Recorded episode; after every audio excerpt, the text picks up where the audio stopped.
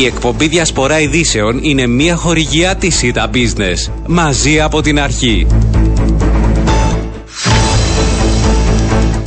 Κυρίες και κύριοι, καλό μεσημέρι σε όλους. Τρίτη σήμερα, 11 έχει Οκτώβρη, η ώρα είναι 12 και 10 πρώτα λεπτά και ακούτε τη διασπορά ειδήσεων. Στο μικρόφωνο και στην παραγωγή Οριάννα Παντώνιου, στη ρύθμιση του ήχου είναι μαζί μου στο στούντιο Γιάννης Στραβωμίτης. Για να δούμε και σήμερα θέματα που απασχολούν την επικαιρότητα αλλά και την καθημερινότητά μας.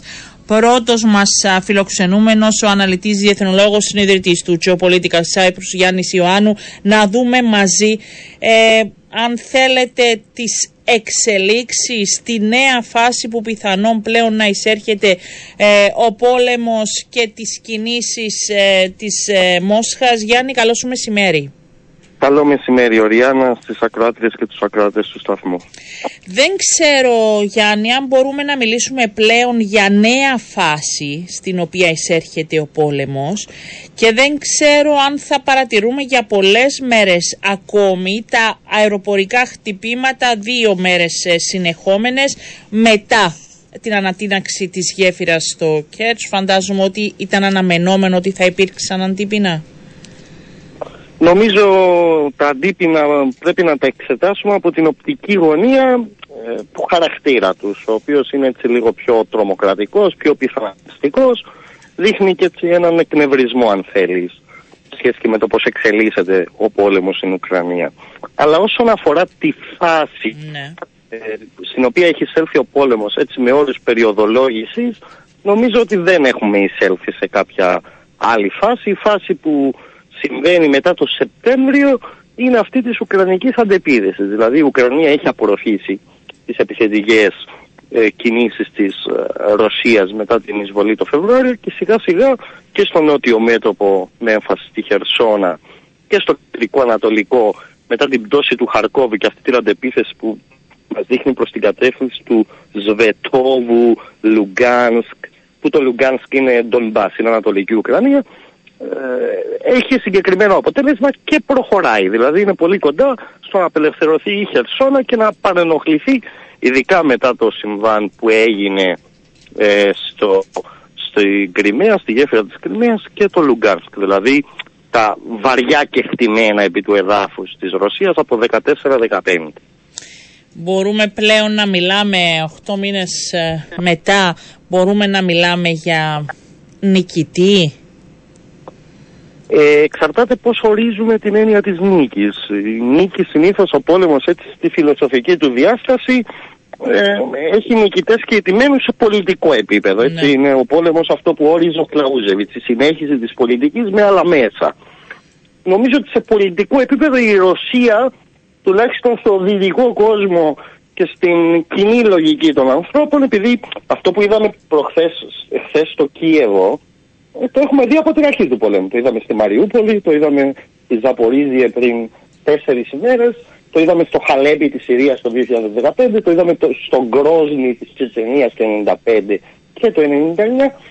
Γενικά νομίζω ότι σε πολιτικό επίπεδο δεν έχει κερδίσει η Ρωσία κάτι. Δεν έχει αλλάξει το καθεστώς στο Κίεβο, η- η- το πολιτικό παράδειγμα δεν έχει υποχωρήσει η Ουκρανία, δεν έχει διαλυθεί. Είναι ένα κράτος που συνεχίζει να λειτουργεί παρά το ότι βρίσκεται 8 μήνες σε πόλεμο και στο κομμάτι του πεδίου με όρους στρατιωτικούς ταυτικούς βλέπουμε μια εικόνα του ρωσικών ενόπλων δυνάμεων η οποία είναι αποκαρδιωτική.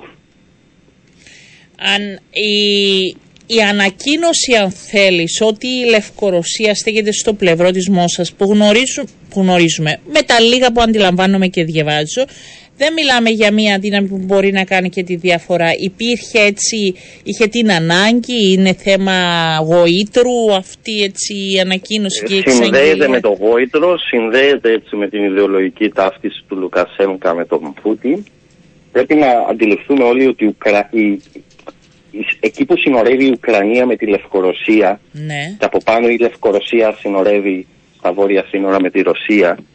Η, Ουκρα- η Λευκορωσία έχει ήδη χρησιμοποιηθεί επιχειρησιακά είτε για τη μεταφορά του οπλισμού ο οποίος χρησιμοποιήθηκε στην εισβολή της 24ης Φεβρουαρίου είτε για, κάποια, για κάποιες πυραυλικές επιθέσεις οι οποίες φαίνεται να έχουν γίνει και μέσω του εναέριου χώρου της Λευκορωσίας.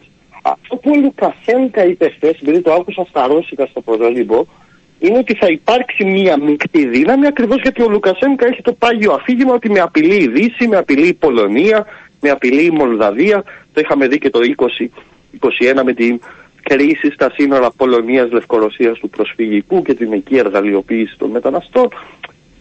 Το να εισέλθει όμως η Λευκορωσία στον πόλεμο, να κηρύξει η Λευκορωσία τον πόλεμο στην Ουκρανία, νομίζω ότι δεν είναι καν το ζητούμενο, γιατί δεν τον έχει κηρύξει ούτε η Ρωσία επισήμως.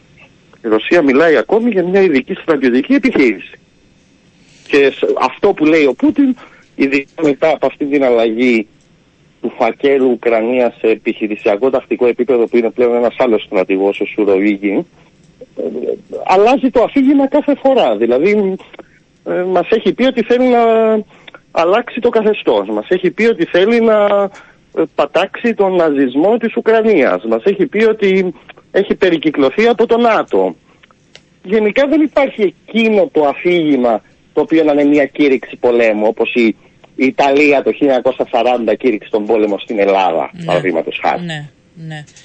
Και αν σε ρωτούσα τι άλλο μπορούμε να αναμένουμε από εδώ και πέρα; Δηλαδή πώς βλέπουμε αυτό; Νομίζω, νομίζω ότι ο κόσμος τώρα θα εισέλθει σε μια φάση στην οποία θα παγώσει όπως όλα τα frozen conflicts του μετασοβιετικού χώρου ακριβώς γιατί γίνονται σε βιογραφικές επικράτες που μετά από τα ε, μετά τις αρχές Νοεμβρίου τουλάχιστον μέχρι το Φεβρουάριο-Μάρτιο υπάρχουν πολύ δύσκολες καιρικές συνθήκες. Έτσι, μεγάλες θερμοκρασίες υπό του μηδενός, βαριά χιονόπτωση και ούτως καθεξής.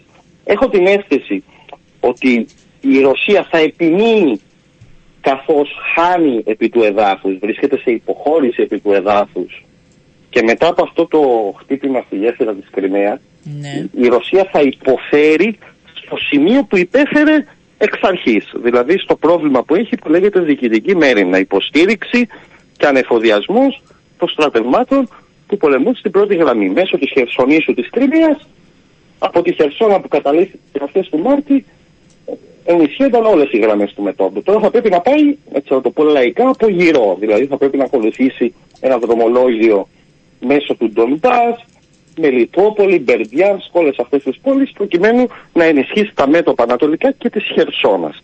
Αυτή η διαδρομή δεν είναι μόνο μεγαλύτερη, περίπου 450 χιλιόμετρα, αλλά βρίσκεται και εντός του Βεληνικού των όπλων με τα οποία οι Ουκρανοί σημειώνουν επιτυχίες επί του εδάφους, χτυπώντας τις γραμμές ανεφοδιασμού των Ρώσων. Δεν πρέπει να ξεχνούμε ότι η Ουκρανία είναι μια χώρα με τεράστια γεωγραφική επικράτεια που υπάρχει ένα εκτεταμένο δίκτυο σιδηροδρόμου, τρέν.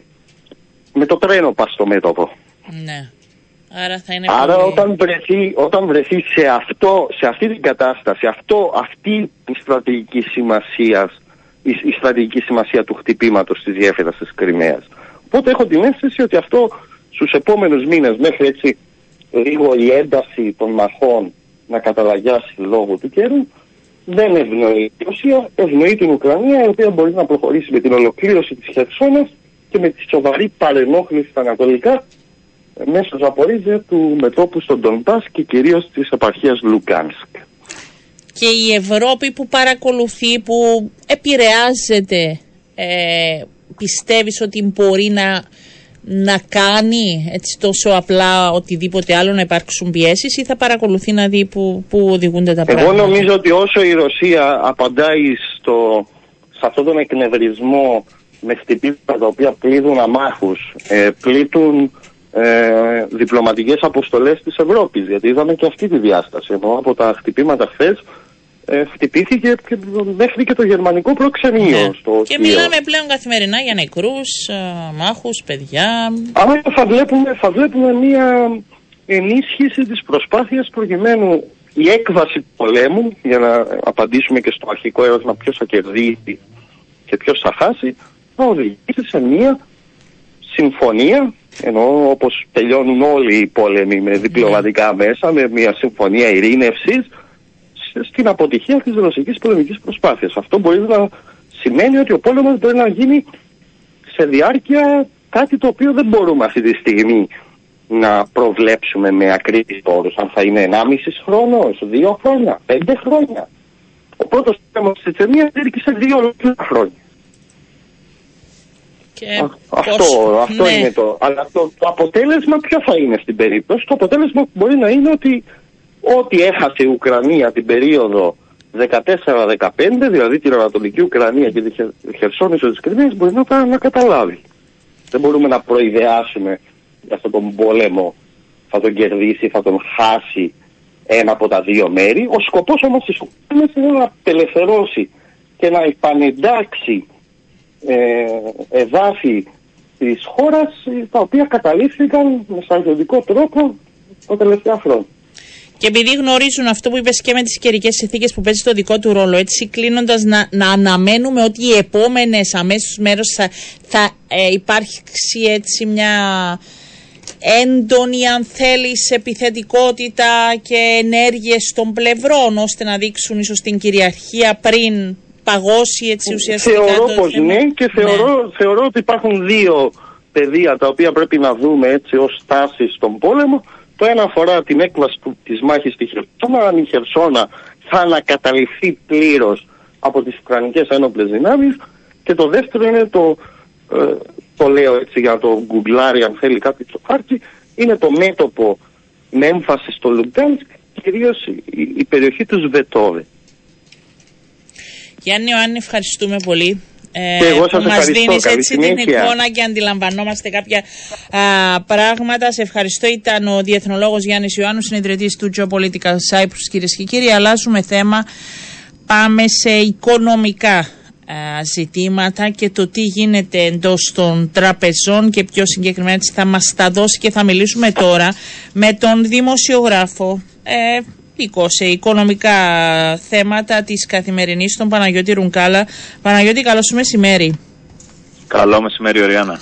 Παρακολουθώ τις τελευταίες μέρες σε σχέση με τα κείμενα, την ενημέρωση που μας δίνεις για την εξέλιξη στην Ελληνική Τράπεζα και την αποχή που αποφασίστηκε αυτή την ώρα του CEO της Ελληνικής, του κυρίου Όλιβερ Κάτς και αν το λέω σωστά.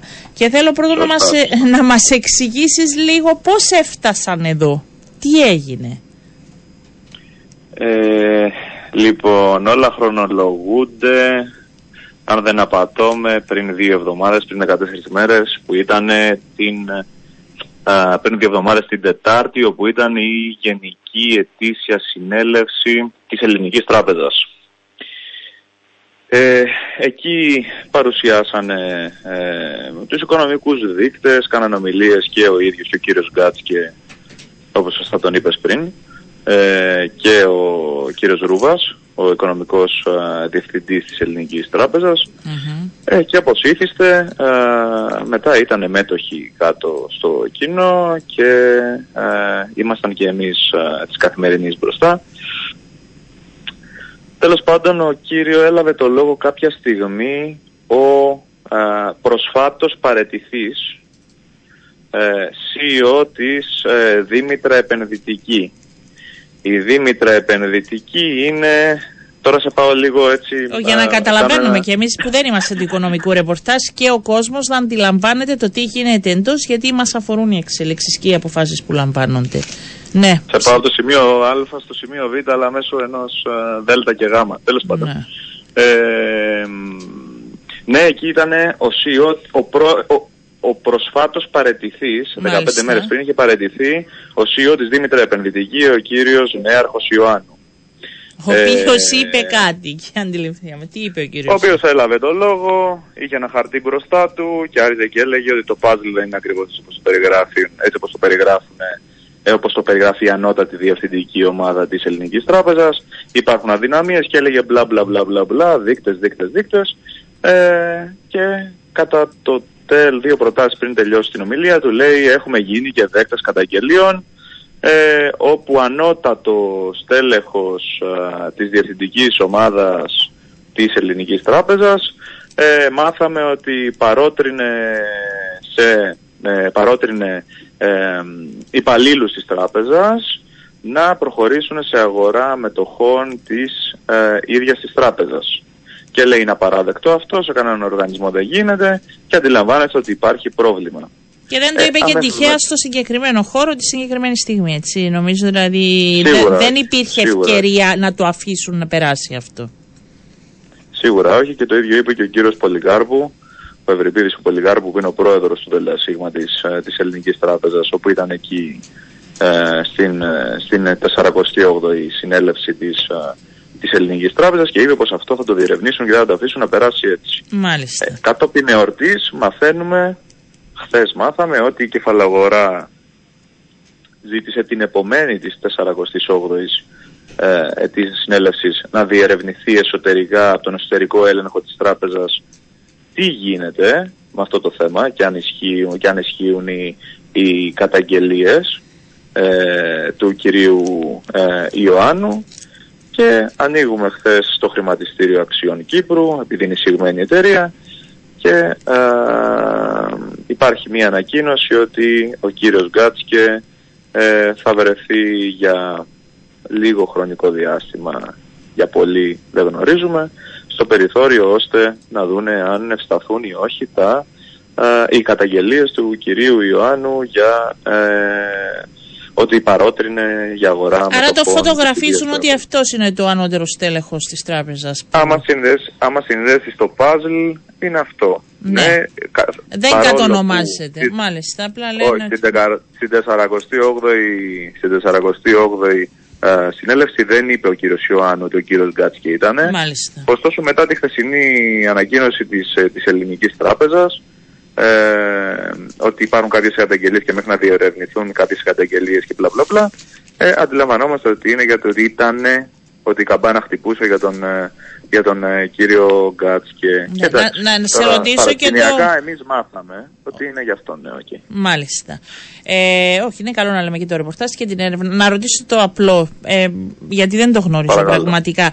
Ε, είναι παράνομη πράξη, είναι ηθικά, είναι νομικά το να παροτρύνει εργαζόμενους να αγοράσουν ε, μετοχές; Είναι παράνομο; Ε, νομίζω ότι άπτεται σε κανονισμούς ε, και παραβιάζει κανονισμούς της κεφαλαίου αγοράς Μάλιστα. ε, για χειρα... Εάν υπάρχει συμβάν, αυτό διερευνάται, εάν υπάρχει συμβάν χειραγώγησης της μετοχής. Δηλαδή ο άνθρωπος τώρα για να λέμε στο το δίκαιο δεν έχει κατηγορείται αυτή τη στιγμή για χειραγώγηση ε, της, ε, της μετοχής της ελληνικής τράπεζας.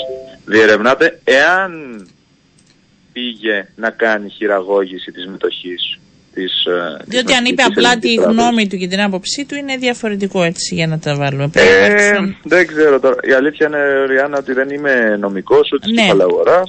Σωστό. Ε, νομίζω ότι ένας νομικός θα... Θα μας τα δώσει Νομίζω- και θα το δούμε αυτή την παρά. Αν βγει αυτή η απόφαση. Για να αυτό περιμένουμε. Να σε Αν ρωτήσω. βγει, ναι. Η κεφαλαγορά αναμένει το τι θα δώσει ο εσωτερικός έλεγχος της ε, τράπεζας για τον κύριο Γκάτσκε. Όπου μπορεί να την ικανοποιήσει και μπορεί και όχι βέβαια, έτσι. Δηλαδή η κεφαλαγορά είτε της πει η ελληνική ότι ξέρεις δεν τρέχει κανένα θέμα με τον κύριο Γκάτσκε και δεν υπάρχει, δεν υπήρξε κάτι. Ε, η κεφαλαγορά ε, ως επόπτης έχει την δυνατότητα να πει ότι εγώ θέλω να διερευνήσω και μόνη μου την, ε, την κατάσταση. Και Πιστεύω όσοι- ότι αυτό δεν με ικανοποιεί. Ναι. Παρακαλώ. Άρα μπορεί να υπάρξει και περαιτέρω έρευνα του θέματος, ακόμη δεν γνωρίζουμε. Έχουμε χρονοδιαγράμματα, ξέρουμε πότε θα υπάρξει απάντηση. Ρώτησα και εγώ για χρονοδιαγράμματα, όχι δεν υπάρχει. Δεν υπάρχει ακόμη. Συγκεκριμένο χρονοδιάγραμμα, όχι. Ε, μέχρι τότε ποιος θα είναι στη θέση του CEO, έχουμε αυτή την... Ποιος θα κάνει τα καθήκοντα, θα εκτελεί τα Ε, καθήκοντα. τότε στη θέση του CEO είναι ε, ο γενικός, ε, είναι- είναι ο γραμματέας Α, περίμενε, μου διαφεύγει τώρα το όνομα, με βρήκες απροετοίμαστο. Ο γραμματέας της ε, τράπεζας, του Διοικητικού Συμβουλίου της Τράπεζας. Μπράβο, ακριβώς. Εντάξει, θα το βρούμε στην πορεία. Και θέλω να σε ρωτήσω και κάτι άλλο, αφού τα σε βρήκα θα σε ρωτήσω για όλα, επειδή έβλεπα τα ρεπορτάζ. Ε, είναι και στην ελληνική και το, τρα, και το σχέδιο εκεί εθελούσιας εξόδου είναι σε ισχύ, όπως στην Τράπεζα Κύπρου παρακολουθούσαμε ή όχι; Υπάρχει κάτι ανάλογο η ελληνική τράπεζα; Για την ελληνική τράπεζα δεν υπάρχει συγκεκριμένο σχέδιο. Εκείνο που είχε πει. Α, λοιπόν, Πέτρος Αρσαλίδης. Μάλιστα, ο κύριος κύριο Αρσαλίδης. Αρσαλίδης. Ωραία, ευχαριστούμε. Για Λοιπόν, πες μας για τους εργαζόμενους. ε, στην, ε, ανακοι... στην, ε, στη συνέλευση, εκείνο που υπάρχει που είναι public, Ναι. είναι εκείνο που ήταν στην 48η στην ετήσια της συνέλευση, ότι αναμένεται στο επόμενο διάστημα μαζί με τη συνομολόγηση ε, μαζί με τη συνομολόγηση νέας ε, συλλογικής σύμβασης με την ΕΤΙΚ, γιατί αυτό συζητείται στην ουσία τώρα, ε, αναμένεται να φύγουν γύρω στα 500 άτομα, αλλά δεν υπάρχει ούτε σχέδιο, ούτε ανακοινωμένο σχέδιο, ούτε, οι όρους, ούτε όρους για το σχέδιο. Ε, δεν υπάρχει κάτι επίσημο. Εκείνο που γνωρίζουμε και το ρεπορτάζ λέει και μπορείτε να διαβάσετε και περισσότερα αύριο, στο αυριανό το ρεπορτάζ, είναι ότι μέχρι το τέλος του χρόνου ε, γύρω στα 500 άτομα από την Ελληνική Τράπεζα θα δουν ε, την έξοδο ε, από την τράπεζα. Θα το διαβάσουμε, να μάθουμε και περισσότερα αύριο στην οικονομική καθημερινή. Κλείνοντας, να αυτή η εξέλιξη στην ελληνική επηρεάζει γενικότερα το τοπίο των τραπεζών στην Κύπρο ή με κάποιο τρόπο ή δεν επηρεάζει. Με ποια πτυχή, από ποια σκοπιά ρωτάς; Ενώ και σε, σε θέμα, αν θέλεις, ταξίας, μετοχών, ε, λειτουργίας υπάρχει οποιοδήποτε θέμα, προκύπτει με το ζήτημα στην ελληνική; Ε, μπορεί και να υπάρξει. Δεν είμαι ο ειδικός, επαναλαμβάνω, αλλά νομίζω ότι μπορεί και να υπάρξει. Διότι μην ξεχνάμε ότι είναι μια συστημική τράπεζα, την εποπτεύει η Ευρωπα- η Ευρωπαϊκή Κεντρική Τράπεζα, ε, εμπίπτει σε πάρα πάρα πολλούς ε, νόμους και τώρα να, να, να γίνεται ένα τέτοιο συμβάν και να θέτεται υπό περιορισμό ο CEO της Ελληνικής Τράπεζας γενικότερα επικοινωνιακά δεν είναι καθόλου, καθόλου, α, καθόλου καλό. Άρα Θα ενδεχομένως... το δούμε τις επόμενες, άρα μπορεί να ενδεχομένως η- υπάρξουν αντιδράσεις. η επενδυτική κοινότητα να, Ναι. η επενδυτική κοινότητα να την ε, να, να ρίξει περαιτέρω, να ρίξει την, ε, τη μετοχή της ελληνικής τράπεζας. Ναι, να υπάρξει, να δούμε μία μείωση στις επόμενες ημέρες. Δεν αποκλείεται, είναι, πολύ, είναι, εύλογο το, είναι εύλογο το ερώτημά σου, δεν το είχα σκεφτεί, αλλά έτσι με μία πρόχειρη απάντηση τώρα που σκέφτομαι. Ναι, επειδή ναι. γνωρίζει και καλά, γι' αυτό στην έκανα. Λοιπόν, Παναγιώτη Ρουγκάλα, ευχαριστώ πάρα πολύ ε, για την, ο ρεπορτάζ, ε, για την εικόνα που μας έδωσες για να αντιληφθούμε και τι ακριβώς συμβαίνει. Να σε καλά, θα διαβάσουμε τα υπόλοιπα και Καλή αύριο στην συνέχεια, οικονομική καλή καθημερινή. Καλή συνέχεια. Πάμε σε διαφημίσεις και επιστρέφουμε. Λοιπόν, επιστρέψαμε κυρίες και κύριοι. Θα πάμε στην πρόεδρο του Διοικητικού Συμβουλίου της Μη Κερδοσκοπικής Οργάνωσης Αγκαλιάς Ελπίδα για παιδιά με εγκεφαλική παράλυση. Φιλοξενούμε αυτή την ώρα την κυρία Γιούλα Πιτσάλη. Δυστυχώς θα πω εγώ, γιατί είναι ένα θέμα το οποίο συζητάμε πολλά χρόνια και θυμάμαι να κάνω εκπομπές και να μιλάμε για το σχολείο και για τα παιδιά ε, με αναπηρίες που ε, ζητούν τα αυτονόητα και ζητούν να αντιμετωπίζονται ή να έχουν ισότιμη πρόσβαση στην μάθηση. Δεν τους κάνουμε χάρη, είναι αυτά που δικαιούνται και ακόμη αυτοί οι γονείς παλεύουν και αγωνίζονται, δεν φτάνουν που παλεύουν με χίλια δυο καθημερινά, παλεύουν και αγωνίζονται για τα αυτονόητα. Κυρία Πιτσόλη, καλό σας μεσημέρι. Καλό μεσημέρι. Ε, Και να νομίζω προσθέσω- είναι από τις φορές που στα ζητήματα αυτά αναγκαζόμαστε κι εμείς ενώ δεν το συνηθίζω να παίρνουμε θέση αλλά ε, για πείτε μας λίγο για αυτά τα αυτονόητα που ζητάτε και δεν ανταποκρίνονται οι αρμόδιοι στο Υπουργείο.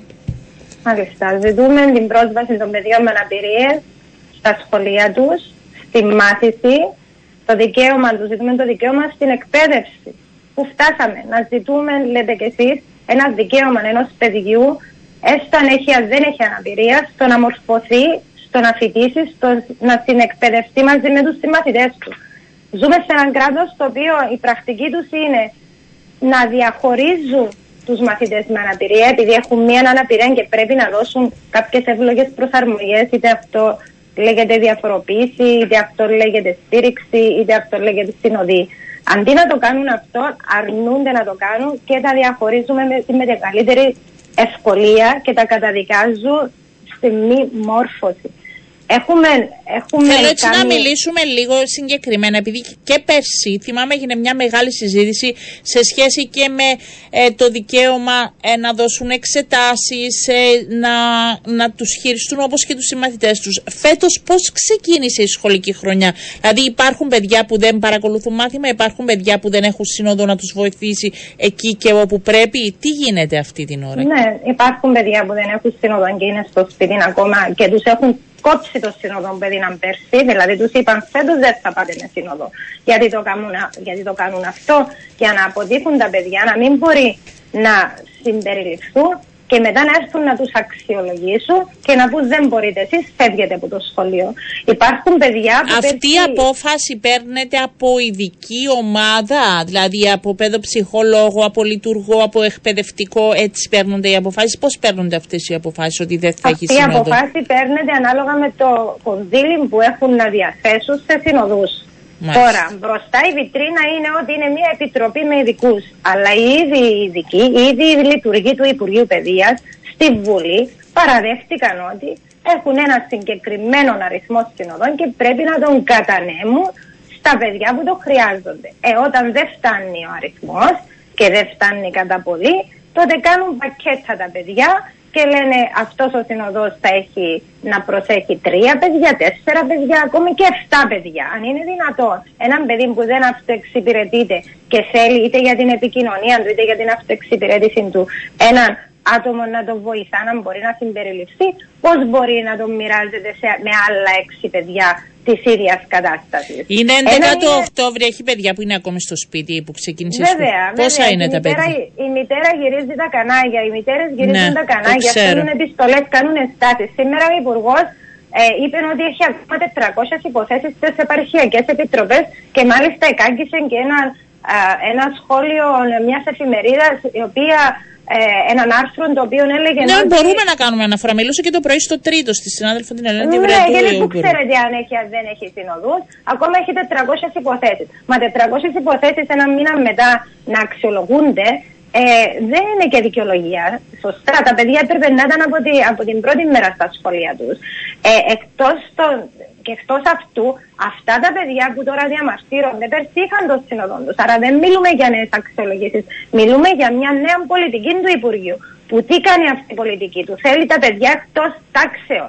Θέλει τα παιδιά να είναι μέσα στα ειδικά πλαίσια για να μην τους παρέχει εκπαίδευση. Αυτόν έχει αποφασίσει.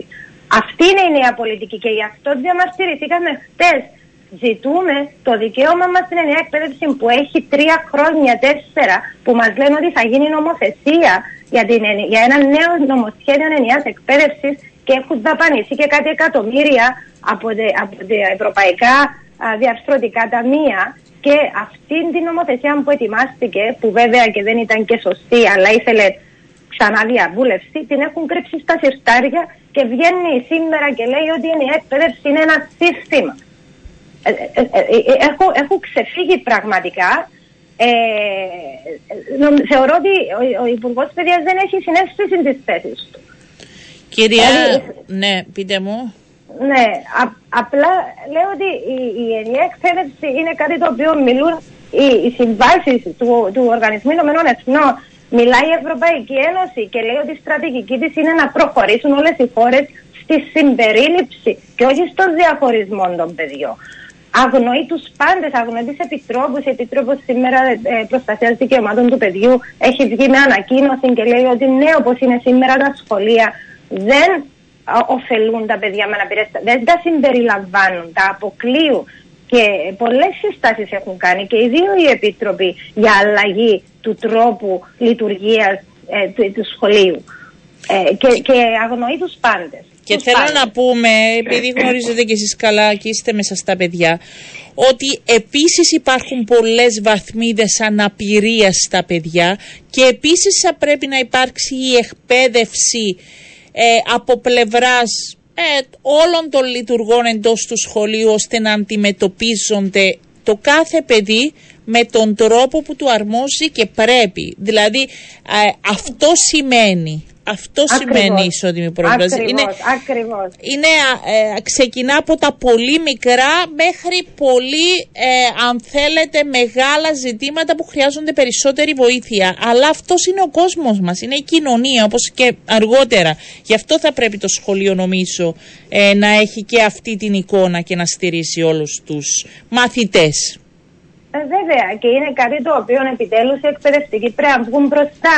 Θέλουν ένα δημοκρατικό σχολείο, ε, τότε πρέπει να ζητήσουν εκείνα που χρειάζονται από το Υπουργείο, να βγουν να διαμαρτυρηθούν, γιατί σίγουρα για να μπορούν να απευθύνονται σε όλα τα παιδιά χρειάζονται ε, κατάλληλη επιμόρφωση.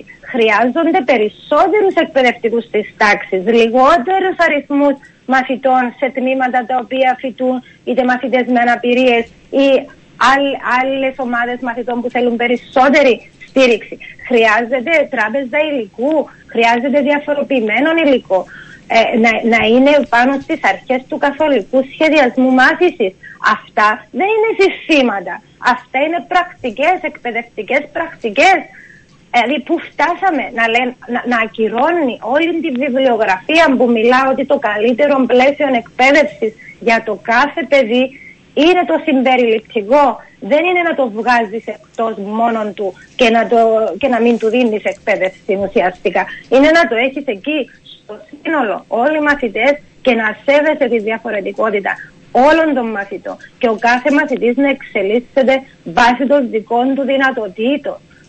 Υπάρχει αρχείο που καταγράφονται, δηλαδή γνωρίζουμε αριθμούς, τα παιδιά που ε, θέλουν ε, μια διαφοροποίηση; Ε, σε σχέση με το τι πρέπει να τους προσφέρετε. Υπάρχει ένα πανκύπριο αν θέλετε αρχείο; Ε, όχι, ούτε και αυτόν υπάρχει. Γιατί μας λέει για 13.000 μαθητές που είναι στην ειδική εκπαίδευση. Μα οι 13.000 μαθητές που είναι στην ειδική εκπαίδευση, από ό,τι μας είπα σε μια άλλη συνάντηση, μπορεί να είναι και ένας μαθητής που έχασε σχολείο γιατί έκανε μια εγχείρηση και δίνουν του ειδική εκπαίδευση για να προχωρήσει μαθησιακά. Ένας άλλος μαθητής μπορεί να έχει πρόβλημα γλώσσας γιατί είναι από μεταναστευτική βιογραφία. Με, ε, ε, ε, οι μαθητές με αναπηρία δεν μας λένε πόσοι είναι οι μαθητές με αναπηρία. Τι, πόσοι χρειάζονται στο τέλος της ημέρας είτε συνοδών είτε διαφοροποιημένο υλικό. Και όταν μιλούμε για διαφοροποιημένο υλικό, ε, πάλι η ενιαία εκπαίδευση δεν λέει ότι θα δώσεις έναν υλικό και μετά θα το διαφοροποιήσεις για τον ΑΒΓ. Η ενιαία εκπαίδευση τι λέει; Λέει ότι ο κάθε εκπαιδευτικός ετοιμάζει το μάθημα του, τον τρόπο που θα διδάξει, με, με εμπλουτισμένο, με εικόνες, με, με, με λέξεις, με λόγια, με βίντεο, με τρόπο που να απευθύνεται στον κάθε μαθητή. Και αυτός ο τρόπος διδασκαλίας δεν θα βοηθήσει μόνο τα παιδιά με αναπηρίες. Θα βοηθήσει πολλές ομάδες παιδιών που βλέπουμε ότι είναι μέσα στις τάξεις και καλούνται να μάθουν παπαγαλία, ενώ δεν αφομοιώνουν εκείνο που πρέπει να πάρουν από την εκπαίδευση. Άρα ε, αυτό λέει η ενιαία εκπαίδευση. Βασικά η ενιαία εκπαίδευση τι είναι; Είναι η ποιότητα που προσφέρει στον κάθε μαθητή ξεχωριστά. Τι μπορείτε να κάνετε άλλο; Βγαίνετε στους δρόμους, βγαίνετε στα μέσα ενημέρωσης για τα παιδιά σας, για την καθημερινότητα.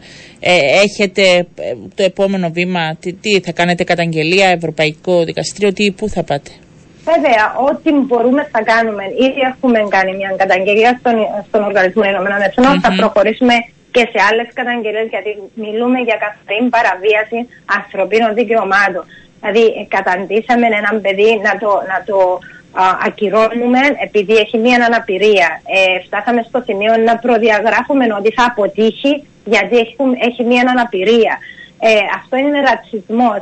Και αν δείτε στο λόγο τους και στα γραπτά τους, στι επιστολές τους, ο Υπουργός Παιδείας είναι η πρώτη φορά που αντιμετωπίζουμε τόσο μισαναπηρικό λόγο. Και εμείς θέλουμε και ζητούμε την παρέτηση του.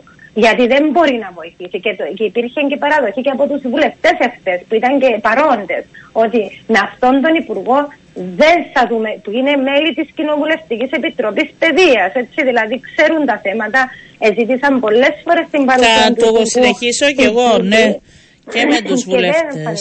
Ναι, να το συνεχίσετε, γιατί οι ίδιοι μας είπαν ότι δεν πρόκειται να δείτε αποτέλεσμα με αυτόν εδώ τον Υπουργό. Δεν υπάρχει πρόθεση ούτε η βούληση, ούτε η κατανόηση για να το προχωρήσει παρακάτω. Είναι και οι υποψήφοι τώρα και είναι καλό να τους βάζετε και αυτά τα θέματα που θέλουν μιλάνε και έχουν προτάσεις. Κυρία Πιτσάλη, όλους δεν είναι θέμα τώρα να κάνουμε προεκλογική συζήτηση, αλλά είναι μια ευκαιρία και αυτοί ε, να βρεθούν πρώτων ευθυνών τους και να δώσουν προτάσεις και να μιλήσετε μαζί τους και σε αυτή την...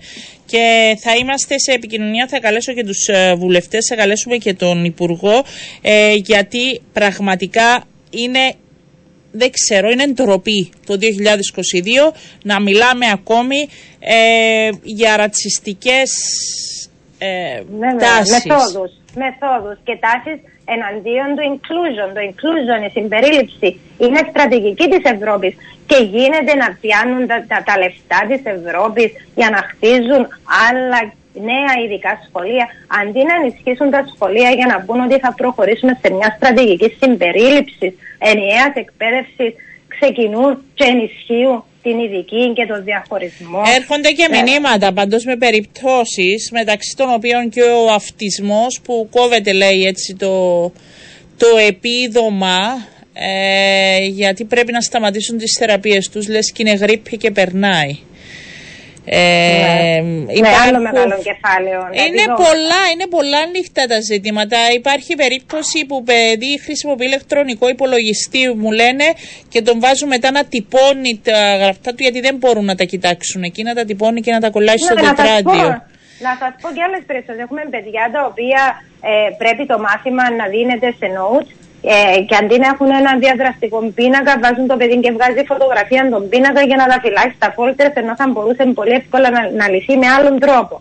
Ε, Έχει έχουμε... παιδιά, μου λένε τώρα εδώ, με, σε σχολεία με ασασέρ που δεν είναι διορθωμένα και δεν μπορούν να μετακινηθούν γιατί δεν μπορούν να ανέβουν τις σκάλες. Δηλαδή, τα φαίνεται πιο απλά. Ε, είναι απλά, αλλά είναι, είναι γελία. Δηλαδή, πραγματικά έγινε, είναι γελία. Την, την περασμένη εβδομάδα έγινε, έγινε εκδήλωση, έγινε εκδρομή που η οποία έστειλε το Υπουργείο Παιδείας να κάνουν για τα ανασταθλήματα, να, πάει, να πάνε οι τάξεις να γνωρίσουν τα ανασταθλήματα και σας παρακαλώ, αν είναι δυνατό, ο χώρος δεν ήταν προσβάσιμος και αναγκάστηκε η μαθήτρια να μην πάει, να μείνει στο σπίτι της γιατί ο χώρος που επιλέχθηκε δεν ήταν προσβάσιμος.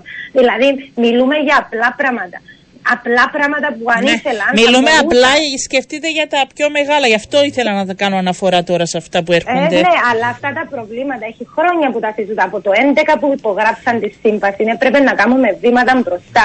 Και δυστυχώς, όσα βήματα μπροστά κάναμε, γιατί κάναμε βήματα μπροστά με προσβάσιμες κατασκηνώσεις, με τη βοήθεια τη Ομοσπονδία Συνδεσμού Γονέων Δημοτική, ε, με, προ, με ιδιωτικά πάλι πρωτοβουλίες, αλλά κάναμε βήματα. Και όσα βήματα είχαμε κάνει όλα αυτά τα χρόνια να, να βάζουμε, να εντάσσουμε παιδιά μέσα στις τάξεις, να επιμορφώνουμε εκπαιδευτικούς, όλα αυτά τώρα πάνε πίσω. Έρχονται και μας λένε όχι, δεν θα προχωρήσουμε έτσι όπως θέλετε με την ενιαία. Θα διαχωρίζουμε τα παιδιά σας γιατί δεν μπορούν να είναι εκεί στα σχολεία. Αυτό μας λένε. Θέλω... Και να σας πω κάτι ναι. στο τέλος, να με επιτρέψετε για τις αξιολογήσεις, γιατί έγινε θέμα από την τελευταία, από την ακροάτρια σας. Ε, ξέρετε τι μας κάνουν; Πάμε σε αξιολογήσεις για να πάρουμε ηγεσί θεραπείες. Μια αξιολόγηση εκεί να αξιολογηθεί το παιδί θα πάρει τις θεραπείες που δικαιούνται. Πάμε στο τμήμα κοινωνικής ενσωμάτωσης, άλλη αξιολόγηση εκεί, θα πάει το παιδί με τον αυτισμό ή με οποιαδήποτε αναπηρία και θα του πούν «Α, ξέρεις, δεν είναι σοβαρή η αναπηρία σου, είναι ήπια ή μέτρια και δεν θα πάρεις επίδομα». Πάμε μετά στο σχολείο και του λένε «Α, είναι σοβαρή η αναπηρία σου και δεν θα μπεις στην τάξη». Άρα αυτές οι, οι αξιολογήσεις πάντα κρύβουν το συμφέρον το οικονομικό πίσω από την αξιολόγηση και, και ταλαιπωρούν τους γονείς σε άσκοπες, αχρίαστες και υποκειμενικές αξιολογήσεις. Και προσβλητικές καμιά φορά. Ε, το έχω βιώσει, το έχω ζήσει και είναι πραγματικά ντροπή να παίζουν και με την ψυχολογία και των παιδιών και των γονιών και για ζητήματα ουσίας. Δηλαδή είτε λίγο είτε πολύ ένα παιδί χρειάζεται βοήθεια και πρέπει ναι, να του δώσουμε ό,τι καλύτερο μπορούμε. Ε, Ακριβώς. Και είναι λίγο από τη μια, γιατί θα δώσει το επίδομα, να λένε πολύ από την άλλη και να μην δώσεις εκπαίδευση. Κυρία Μιτσάλη, θα τα ξαναπούμε. Να είστε καλά. Σας ευχαριστώ πάρα πολύ για να δίνουμε και αυτή την εικόνα έτσι, ε, της κοινωνίας και πόσο αγώνα καθημερινά δίνουν αυτοί οι γονείς και όλοι όσοι εμπλέκονται, γιατί πρέπει να το βιώσεις προφανώς για να αντιληφθεί το τι γίνεται. Ε, θα έχουμε τις επόμενες μέρες, ε, το λέω από αυτήν την εκπομπή και θα ζητήσουμε και την εμπλοκή των ειδικών που αποφασίζουν, αλλά και του Υπουργείου και των εκπαιδευτικών. Σας πάω στον ερευνητή μηχανικό στο κέντρο Αριστείας Κίω, τον κύριο Γιώργο Χρήστου. Καλό σας μεσημέρι και σας ευχαριστούμε. Κύριε, Κύριε Χρήστου, λοιπόν, τον, ε, τον καλέσαμε να μας δώσει την εικόνα που υπάρχει αυτή την ώρα ε, μετά τη λειτουργία της πλατφόρμας και εφαρμού. Μας ακούτε κύριε Χριστού; Α, τώρα σας ακούω. Ωραία.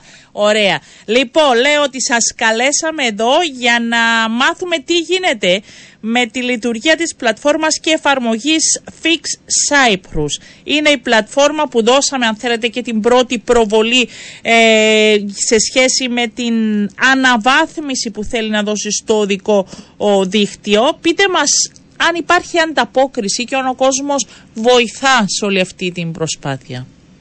Ναι, φυσικά. Ε, ευχαριστώ που μας καλέσατε.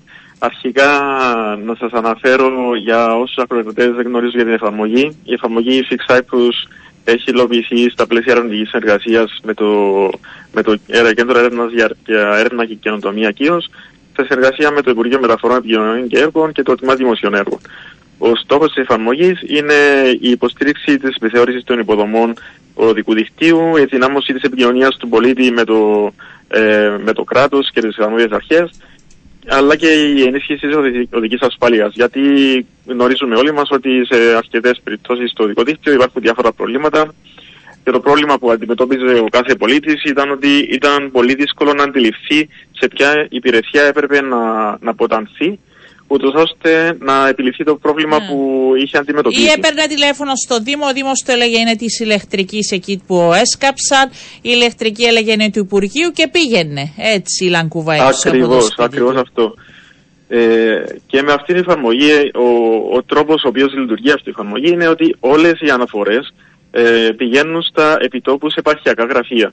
Άρα δηλαδή με το που ένας χρήστης ε, κατεβάσει εφαρμογή αντιληφθεί ένα πρόβλημα και βγάλει φωτογραφία μέσα από την εφαρμογή, τότε η φωτογραφία βάσει της τοποθεσίας που έχει ληφθεί θα κατευθυνθεί στο επαρχιακό γραφείο της περιοχής, του, της περιοχής που είναι, το επαρχιακό γραφείο του Δημοσίων Έργων.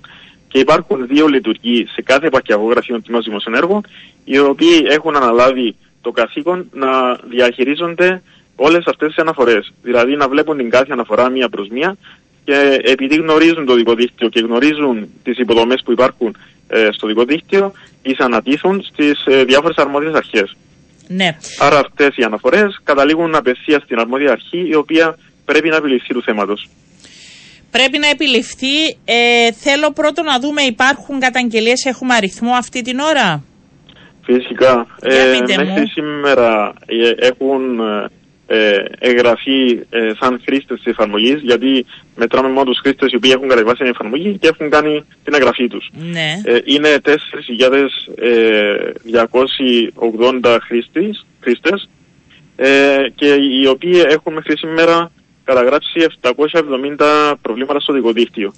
Να ρωτήσω αν ανταποκρίθηκα σε αυτά τα προβλήματα οι αρμόδιες υπηρεσίες. Τώρα δεν είναι δουλειά σας, αλλά αν ξέρετε, αν έχετε την εικόνα.